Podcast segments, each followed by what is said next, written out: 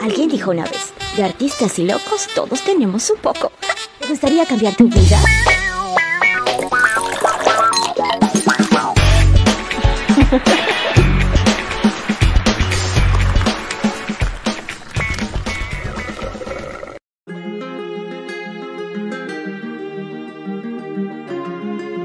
Hola, hola. ¿Cómo estás, my friends? Yo súper feliz, contenta de traerte una nueva entrega de vida. Es un show, un espacio sagrado para el despertar de tu conciencia, la evolución personal y el empoderamiento femenino. Y en esta serie Despierta tu poder, hoy quiero traerte este episodio donde vamos a hablarte sobre esas señales de que estás en presencia de un machista un misógeno egocéntrico y que mm, seguramente no logras verlo. ¿Por qué? Porque estás viviendo desde el ideal, desde eso que nos han enseñado nuestras madres y nuestras abuelas, que es el amor, el aceptar y normalizar ciertas conductas de los hombres y de personas como normales cuando en realidad no es normal. El machismo mata a mujer, así que no te quedes callada. No estás sola. Cada vez somos más y más y más mujeres uniendo y formando una gran red súper poderosa a nivel mundial para apoyarnos, porque ya despertamos y nos dimos cuenta de que tenemos un poder, una fuerza que no la para nadie. Y este es nuestro momento. Este es nuestra era. Son porque las mujeres nos necesitamos apoyar unas a otras. Porque si tú sufres, yo también sufro. Si tú logras tus objetivos, yo también logro mis objetivos. Así que sin más, te voy a dejar con esta hermosa conversación que tuve con la psicóloga clínica Rosy Gamón, especialista en salud emocional femenina. Y vamos a acompañarte y vamos a conversar. Y ya sabes, si es tu caso o conoces a alguna mujer que necesite ayuda, por favor, compártele este episodio o no dudes en escribirnos porque estamos aquí para servirte. Ya sabes, soy Nika la Valentina y quédate con nosotros hasta el final.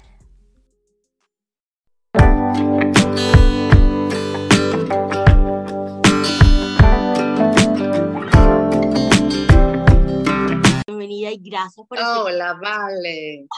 Vale, qué gusto estar contigo. Por fin se nos dio este momento. para mí es un gozo estoy disfrutando muchísimo. Significa demasiado porque es interactuar con una persona que, que, de verdad aprecio mucho y que está en este mismo camino, tú, yo, como tantas miles de mujeres que quieren despertar, que quieren crecer, que quieren vivir una nueva forma de vida, una vida con más luz, con más ilusión, con más poder interior y que por supuesto, este, pueden tener la total certeza de que lo pueden conseguir, porque si un sueño está en su corazón, Dios se los concede.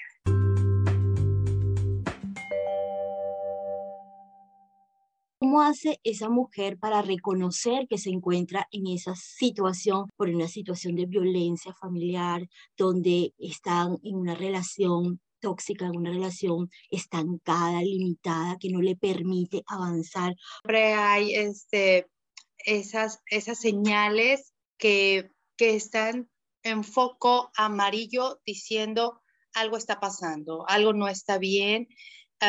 yo creo que mucho tiene que ver con aprender a escucharnos como personas, a poder expresar que no podemos estar en la incomodidad ni de una situación, muchísimo menos de una relación, ¿sí? Como mujeres. Primero que nada, no se hagan como la fantasía de él va a cambiar por mí, ¿sí? Eh, yo creo que una de las cosas muy importantes es que las mujeres de pronto eh, se vive de mucha fantasía y de mucha fantasía y no de realidades.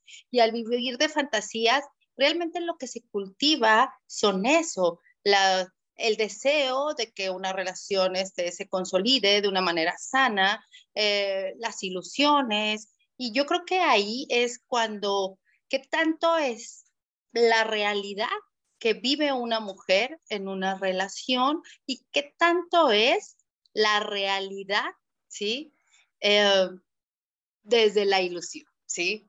Entonces, ahí es donde de pronto las mujeres pueden confundirse mucho.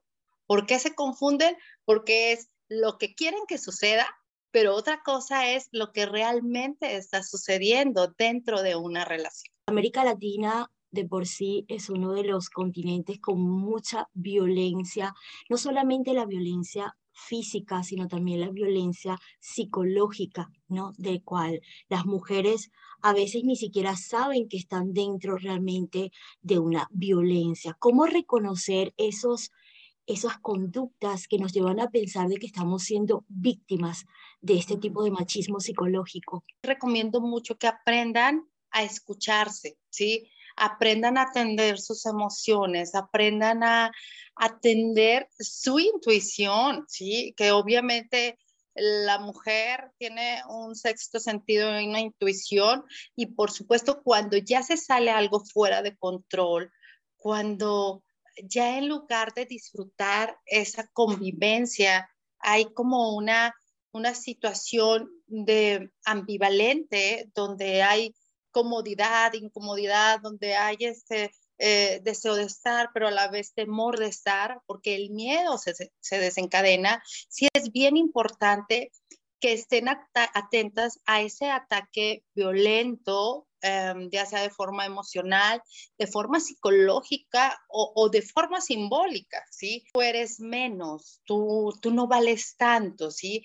El tema, por supuesto, eh, de el hombre este, es machista y termina em, sometiendo a la mujer, o el hombre es misógeno y termina odiando y por supuesto viendo inferior a la mujer. He conocido pacientes que brillan enormemente, ¿sí? Las conocí hace tiempo, tienen una, un brillo hermoso en su forma de ser, de pensar, de sentir, de conectar en su profesión y las veo, no sé, las vi cuando eran este, jovencitas, las veo cuando ya después regresan por una relación donde hay violencia y totalmente otras, ¿sí? Completamente apagadas, totalmente este, abatidas, totalmente este, otras personas, ¿sí? Mujeres, como tú lo dices, de repente se visten de una manera, disfrutan la vida de una manera,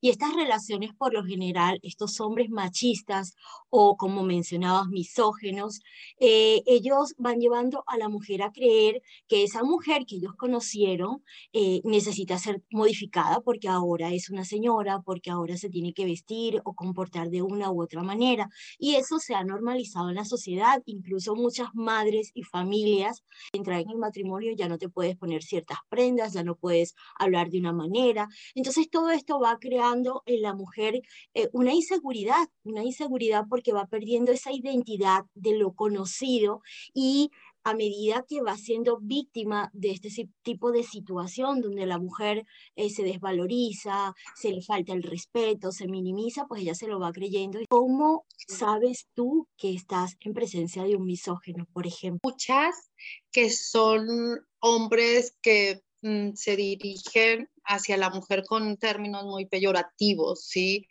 Como eh, la mujer para eso está, para que este, como en un sometimiento nada más de cierta condición, ¿sí? una condición en donde eh, sirve para ciertas cosas y para otras no. O términos como, hay tantos anuncios que dan y, y, que dicen, mira, este, tú escoge a la que quieras, dices tú, ¿cómo? ¿Sí? Objeto, ¿sí? Cuando se ve a la mujer como un objeto, cuando se ve a la mujer como alguien inferior, ¿sí? Al hombre. Muchas situaciones en donde las mujeres son este, abusadas, lo mencionaba antes, de manera verbal, psicológica, pero también sexual, ¿sí?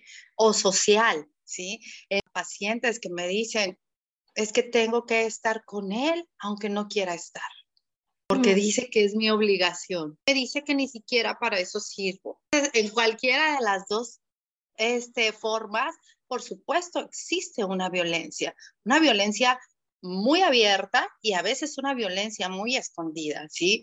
De pronto en el tema del machismo o, o, en la misoginia, hay momentos en que dicen ellas, es que cuando él este, y yo convivimos de manera social es otro, pero cuando estamos en casa se transforma, ¿sí?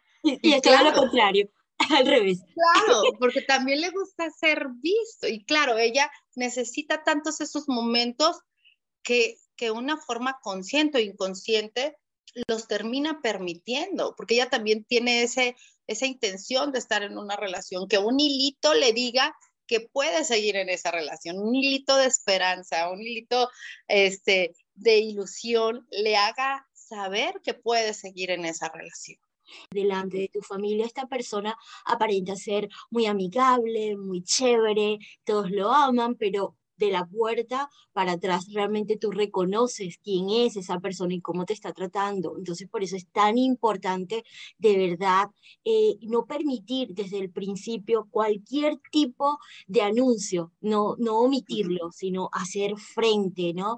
Eh, América Latina y México está entre los países de América Latina con más violencia, viendo en el Perú y realmente eh, fue bien impactante aunque en Venezuela existe un machismo de alguna manera, es como que cada país tiene su forma de canalizarlo, ¿no? Y, es increíble cómo las mujeres eh, de nuestro continente y sobre todo se escuchan tantos casos en México, el Perú y otros países de Centroamérica con esta forma, ¿no? De mutilar, de hacerle creer a la mujer eso que es un ciudadano de segunda que siempre tiene que estar sirviendo. Se dice que de, de 10 mujeres, 9 son violentadas, ¿sí? Algún tipo de violencia, ¿sí? emocional, verbal, psicológica, social, religiosa, o sea, sexual, de cualquier tipo de violencia. Y en una ocasión estaban 50 mujeres y hablamos de la violencia de género. Eh, de esas mujeres, alrededor de 50 mujeres, yo le dije, levanten la mano, ¿quién ha sido, ha sufrido un tipo de violencia? Eran 42 mujeres las que levantaron. Era algo impresionante, ¿sí? Y claro, o sea, ahí es donde eh, eh, reuniones y dice, pues ya se casó, pues ya, quédese ahí, ¿sí? Ya, este, ya eligió. Ya logró el objetivo. Claro, si eligió bien, qué bueno, y si eligió mal, pues siga quedando. Y escuché en una ocasión que decía alguien, es que es que aguante. Y yo, ¿que aguante? ¿Aguante? O sea, es como si fuera una situación de resistencia, ¿sí? Y la vida no es una situación de resistencia, es de aprender a vivirla y a disfrutarse, ¿sí? Desde el amor. Claro, porque ahí vamos al punto de cómo las mismas mujeres han normalizado esta situación, ¿verdad? Y nuestras madres, nuestra familia, nuestro entorno, nuestras sociedades nos hacen creer que eso, que el aguante, que el achaque, que todo esto es lo normal, ¿no? Es como que la mujer de por sí ya es la responsable de que una relación no funcione, que el marido puede tener 10 amantes, pero ya tiene que permanecer allí. A por hoy nuestras niñas cada vez están más despiertas, lo llamamos la generación Z, la generación milenio. Nosotras, las mujeres de la generación X, a pesar de, de, toda la transformación global que se está manejando en el mundo, muchas de nosotras aún hoy por hoy creemos que eso es lo normal, que aguantar y permanecer es lo normal. Nosotras mismas juzgamos a otras mujeres porque toman la decisión de revertir esa situación en la que se encuentran, porque toman la decisión de convertirse en mujeres libres, en mujeres independientes.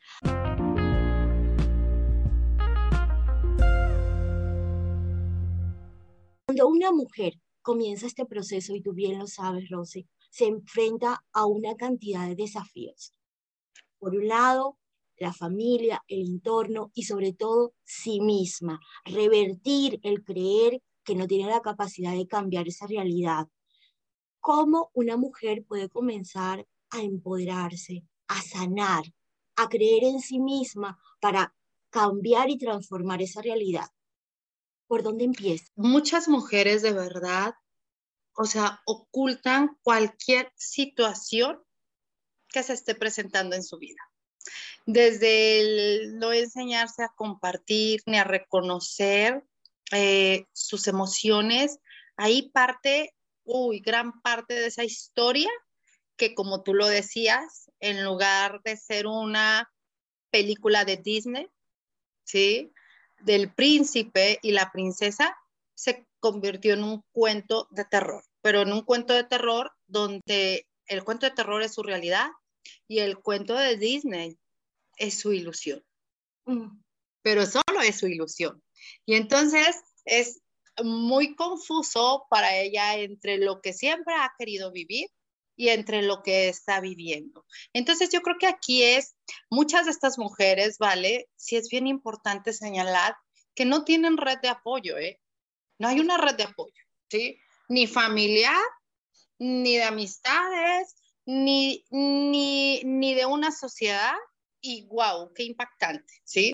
Esa lucecita encendida es la que necesita para emprender un nuevo viaje, un nuevo camino al renacer, al reencuentro de sí misma, al despertar de conciencia, y más cuando está al lado de un hombre que es verdaderamente valioso, como lo es ella, ¿sí? Mm, verdaderamente este, una relación que, que disfruten, que gocen desde el amor, desde el respeto, desde la complicidad.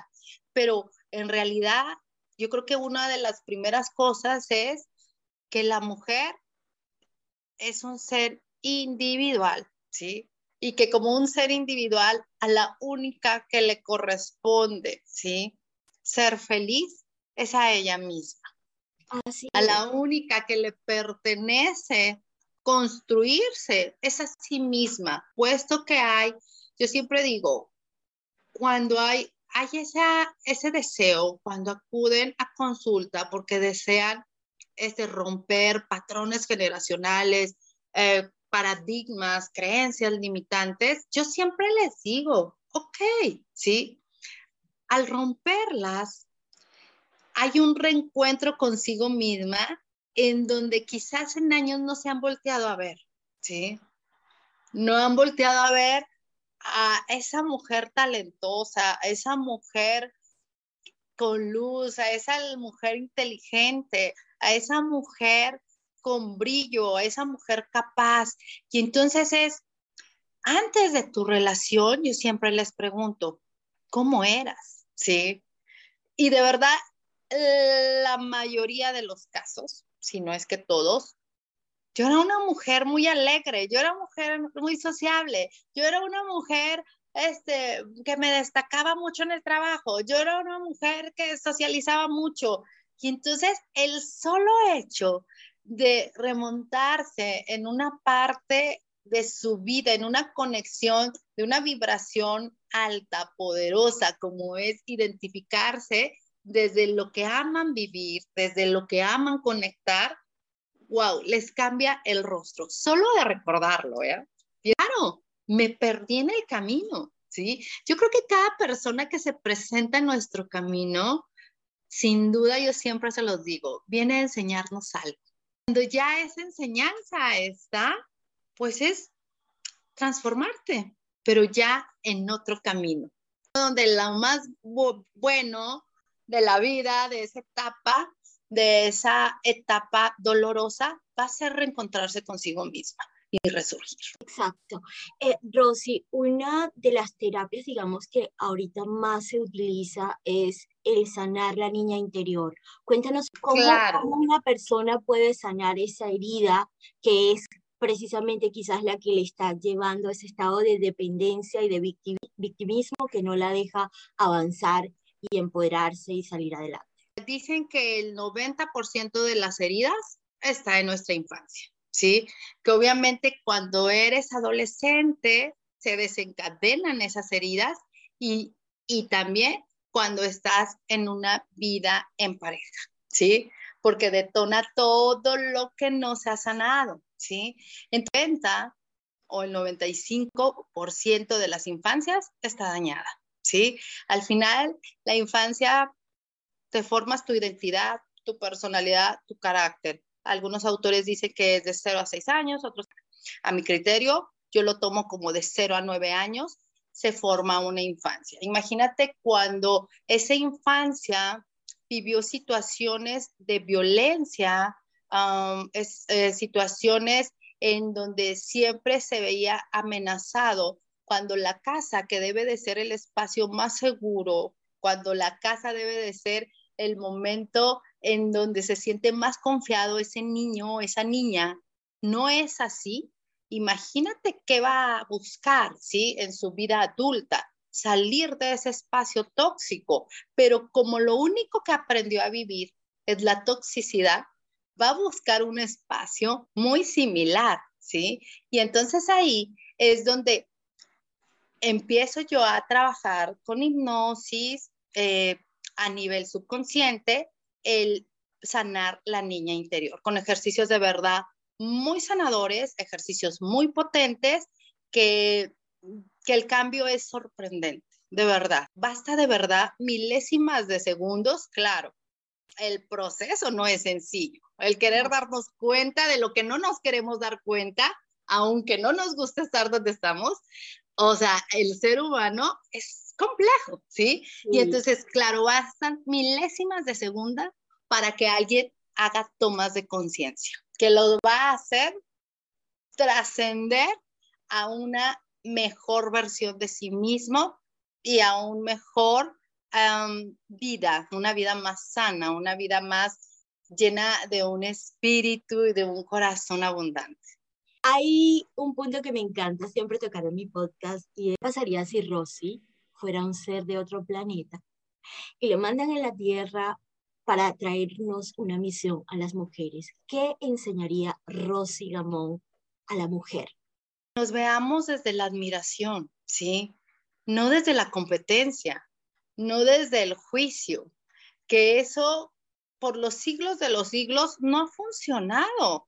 Crear un nuevo mundo, un mundo de amor, un mundo de paz, un mundo de armonía, un mundo de tomas de conciencia, un mundo en donde el crecimiento, el crecimiento interior se vuelve como prioridad, porque la realidad es que las mujeres, o sea, nos podemos inspirar de muchas maneras. Viéramos esa riqueza de lo que podemos hacer uniéndonos, wow, sería un mundo de verdad en donde los hombres ya no tendrían ese poder y ese control de sometimiento o de odio o de ver más frágil, ¿sí?